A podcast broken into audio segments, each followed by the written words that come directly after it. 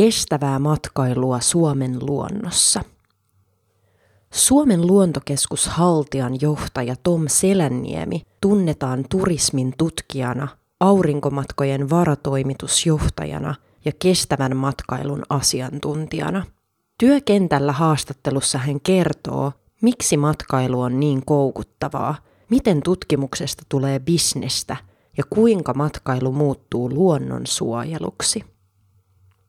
luonnonsuojeluksi. Harrasteluontokuvaaja odottaa itärajalla sijaitsevassa karhukojussa valmiina ikuistamaan kontion kamerallaan. Mitään ei kuitenkaan näy. Puhelimen valo välkkyy ja Tom Selänniemi vastaa. Soittaja on Metsähallituksen aluejohtaja, joka tarjoaa hänelle työpaikkaa Suomen luontokeskus Haltian johtajana. Tom valehtelee, että päätöstä on harkittava yön yli. Todellisuudessa vastaus on varma. Haltian johtajan paikka merkitsee akateemisesta maailmasta matkailubisnekseen kulkeneelle Tomille kotiin paluuta. Kestävän matkailun asiantuntijana ja luontoharrastajana on vaikea kuvitella parempaa työpaikkaa. Reilu neljä vuotta myöhemmin lokakuun lopulla saavun Haltiaan haastattelemaan Tomia – Kauttaaltaan ekoteknologialla varustetussa rakennuksessa tuoksuu puulta ja haltian työhuoneiden ikkunoista näkyy syksyiselle Nuuksion Pitkäjärvelle. Luontokeskuksen johtamisessa on se ongelma, että talosta pääsee harvoin itse ulos, Tom vitsailee. Hän on juuri palannut syyslomalta Kreetalta, missä on päässyt perheensä kanssa vaihteeksi patikoimaan – Täydestä kalenterista huolimatta haastattelu sujuu leppoisasti. Tomilla on aikaa jutella pitkään urapolustaan, kestävästä matkailusta ja vastata kysymyksiin perusteellisesti. Akateeminen ura turismin tutkijana.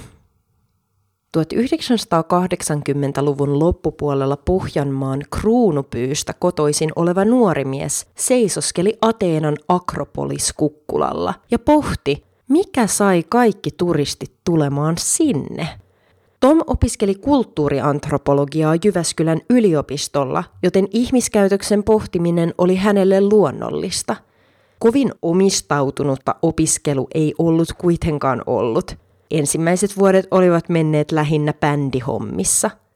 Kolmantena opiskeluvuonna jokin loksahti paikalleen ja palo opiskelualaa kohtaan löytyi – Graduaihetta etsiessään Tom törmäsi artikkeliin, joka käsitteli turismia pyhänä matkana. Akropolis-kukkulan kysymykset palasivat mieleen. Voisiko kulttuurimatkailijan kokemusta selittää maallisen pyhiinvaellusmetaforan kautta? Professori ei ollut tutkielman aiheesta yhtä innoissaan. Hän oli sitä mieltä, ettei vakavasti otettava antropologi tutki turisteja.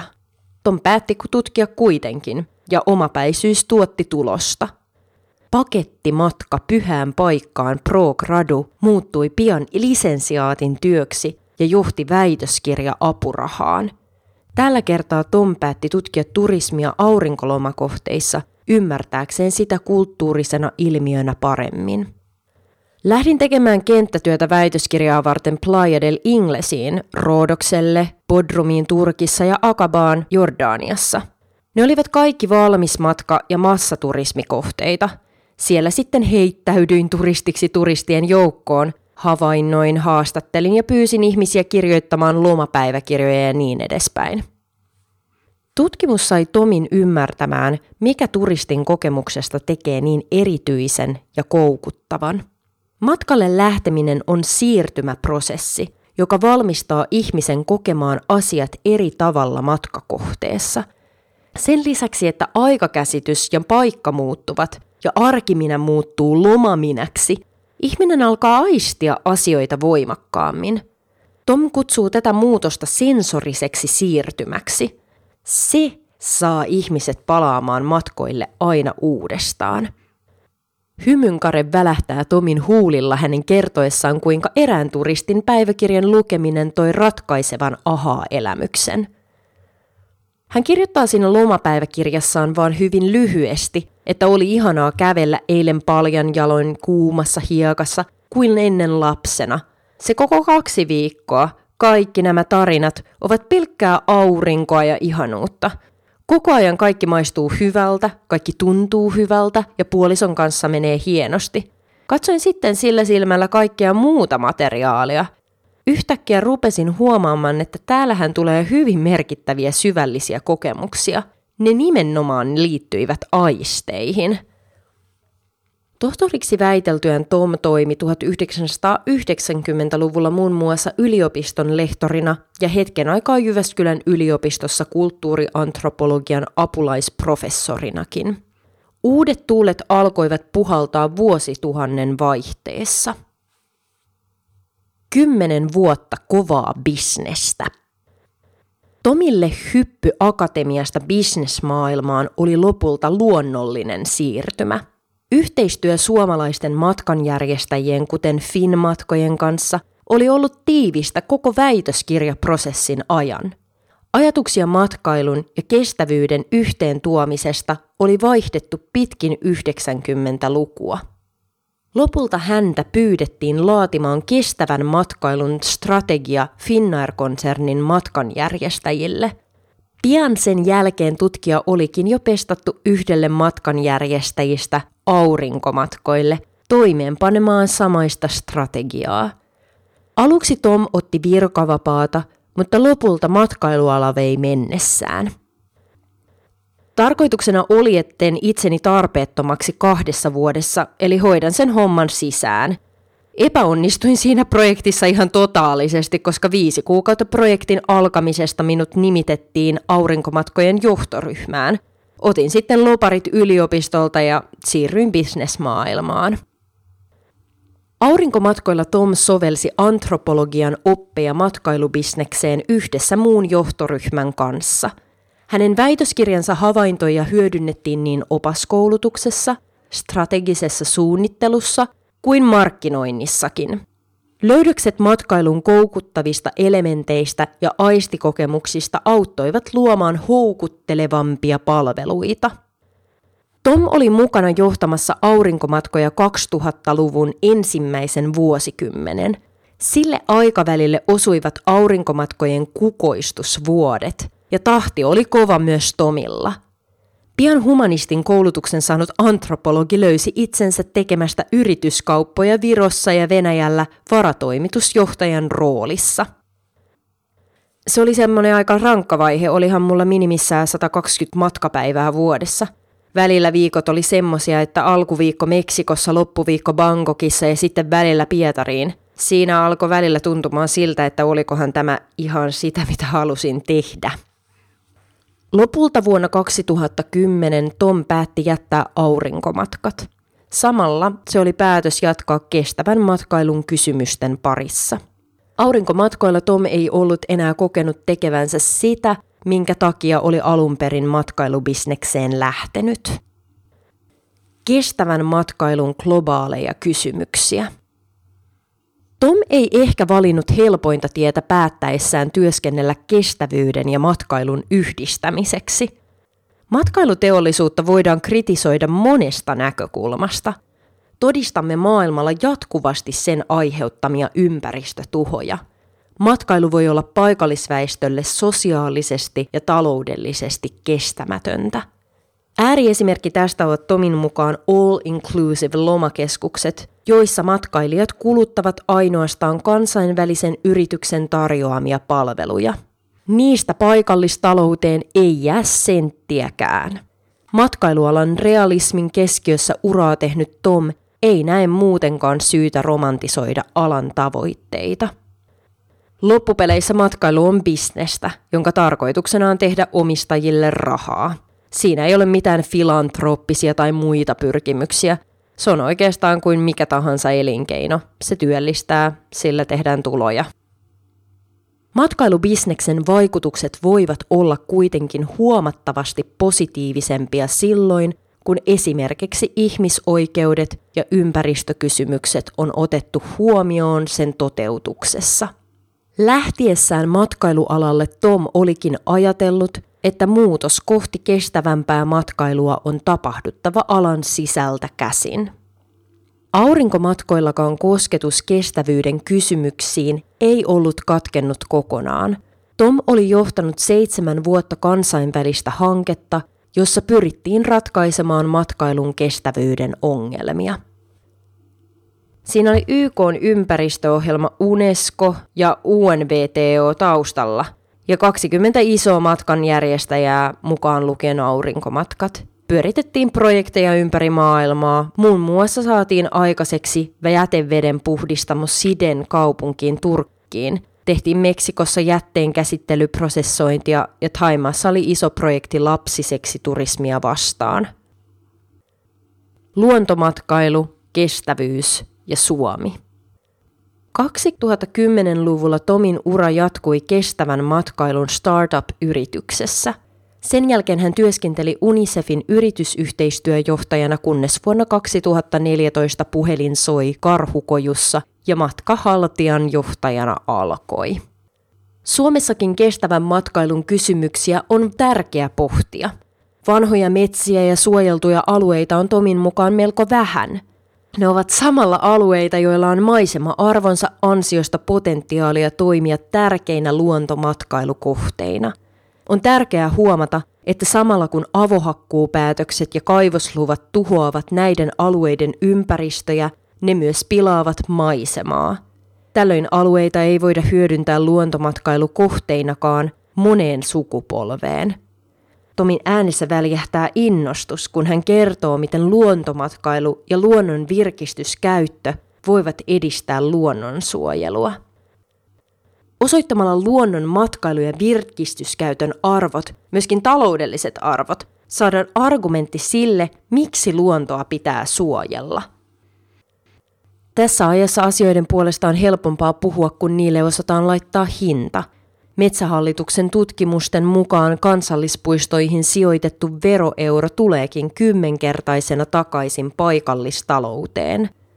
Suomessa luontomatkailu voisi Tomin mukaan olla valtava voimavara. Potentiaalia vain ei ole osattu hyödyntää vielä tarpeeksi, ainakaan pääkaupunkiseudulla. Luonnossamme on paljon pieniä erikoisuuksia, jotka usein tuntuvat meille itsestäänselviltä – ne voivat kuitenkin tarjota matkaajille juuri niitä aistielämyksiä, joiden perässä turistit kulkevat matkoillaan. Mulla oli 12 toimittajaa Arabiemiraateista käymässä juuri ennen syyslomaa. Silloin oli vähän pilvinen, joskin kohtalaisen lämmin päivä. Välillä vähän tihutteli vettä. Se oli heidän mielestään aivan ihanaa. Sitten yksi, mikä oli tosi tärkeää ulkomaalaisille, on hiljaisuus. Riittää, että mennään metsään ja yritetään olla viisi minuuttia ihan hiljaa ja kuunnella. Tässä täytyy taas pitää mielessä, että tänne tulleet ovat käyneet sen saman matkustamisen prosessin läpi. Silloin se hiljaisuuden kuunteleminen tai se kevyt sade voivat olla ihan järisyttäviä kokemuksia. Tietysti luontomatkailullakin voi olla negatiivisia vaikutuksia ympäristöön. Lentämisen ilmastopäästöistä ei pääse mihinkään – Tom on kuitenkin sitä mieltä, että matkailun globaali paine kasvaa joka tapauksessa ja osa tästä kannattaisi ohjata mieluummin luontomatkailuun. Vaikka Tomin mukaan Suomessa luontomatkailua voidaan lisätä kestävästi, mitään massoja tänne ei haluta houkutella. Muuten kuormitus luontokohteissa kasvaa liian suureksi. Suurin kuorma esimerkiksi Nuuksion luontoon ei tule turisteilta, vaan paikallisilta virkistyskäyttäjiltä – heidän osuutensa Nuuksion kävijöistä on noin 90 prosenttia. Samoin kuin matkailijoita, heitä koetetaan ohjata käyttämään kansallispuistoissa tiettyjä polkuja ja pysähdyspaikkoja. Näin kuormitus saadaan ohjattua pienemmälle alueelle. Kotiin paluu, suomalainen luontosuhde ja haltia. Viimeiset neljä vuotta haltiassa Tom on yhdistellyt uran tuomaa osaamista matkailijan kokemusmaailmasta, matkailubisneksestä ja kestävyydestä. Tässä yhdistyy niin moni juttu. Tämä on suosittu matkailukohde, tämä on tärkeä ekoteknologian ja kestävän kehityksen näyteikkuna ja laboratorio. Tämä on tärkeä ympäristökasvattaja ja sitten tässä tulee tämä luontokuvausharrastus mukaan. Haltijan tehtävä on toimia porttina Suomen luontoon. Se esittelee näyttelyissään Suomen kansallispuistoja ja tarjoaa kävijöilleen retkineuvontaa. Tomin sanojen mukaan haltijan tavoite on houkutella tänne mahdollisimman paljon ihmisiä, että me voidaan heittää heidät ulos luontoon. Sen missio on syventää kävijöiden luontosuhdetta. Keskuksessa toimiva luontokoulu on tämän projektin peruspilari. Yläkoululuokat vierailevat haltiassa viikoittain tutustumassa Suomen luontoon. Monelle lapselle se on ensimmäinen kokemus metsään menemisestä. Kaiken mahdollisen vapaa-aikansa luonnossa viettävän Tomin mielestä tällainen suomalaisen luontosuhteen muuttuminen on huolestuttavaa. Luontoa on helpompi oppia arvostamaan, kun siitä on henkilökohtaisia kokemuksia. Tom huomauttaa, ettei kansallispuistossa liikkumisen tapojen tarvitse pysyä samanlaisina. Nykyään metsässä voi vaikka joogata tai meditoida. Tärkeintä on, että siellä ylipäätään liikutaan. Perimmäisin syy houkutella ihmisiä ulos luontoon liittyy hyvinvointiin. Varovasti arvioiden koska meillä on kansallispuistoja ja ihmiset liikkuu niissä, käytetään noin 300-400 miljoonaa euroa vähemmän mielenterveyden ja ihan fyysisen terveyden palveluita, eli siis luonnon parantava voima. Mieleeni palaa ajatus matkailun koukuttavuudesta. Luontomatkailukoukku taitaa olla ihan tervetullut riippuvuus – varsinkin kun aistielämyksiä ei aina tarvitsi hakea kaukaa. Tomin mukaan joskus jo tie Nuuksion saattaa olla pienemmän mittakaavan siirtymäriitti matkailijan aistimaailmaan. Katse huomiseen, eiliseen ja tähän päivään. Haastattelu alkaa olla ohi. Tomin työviikko jatkuu luontopalveluiden aluejohtoryhmän kokouksessa Porkkalan luonnonsuojelualueen avajaisissa ja dubailaisia toimittajia isännöimällä. Vasta loppuviikolla hän pääsee omien töidensä pariin. Kaikenlaiseen sitä kuulema joutuu, kun ei osaa sanoa ei.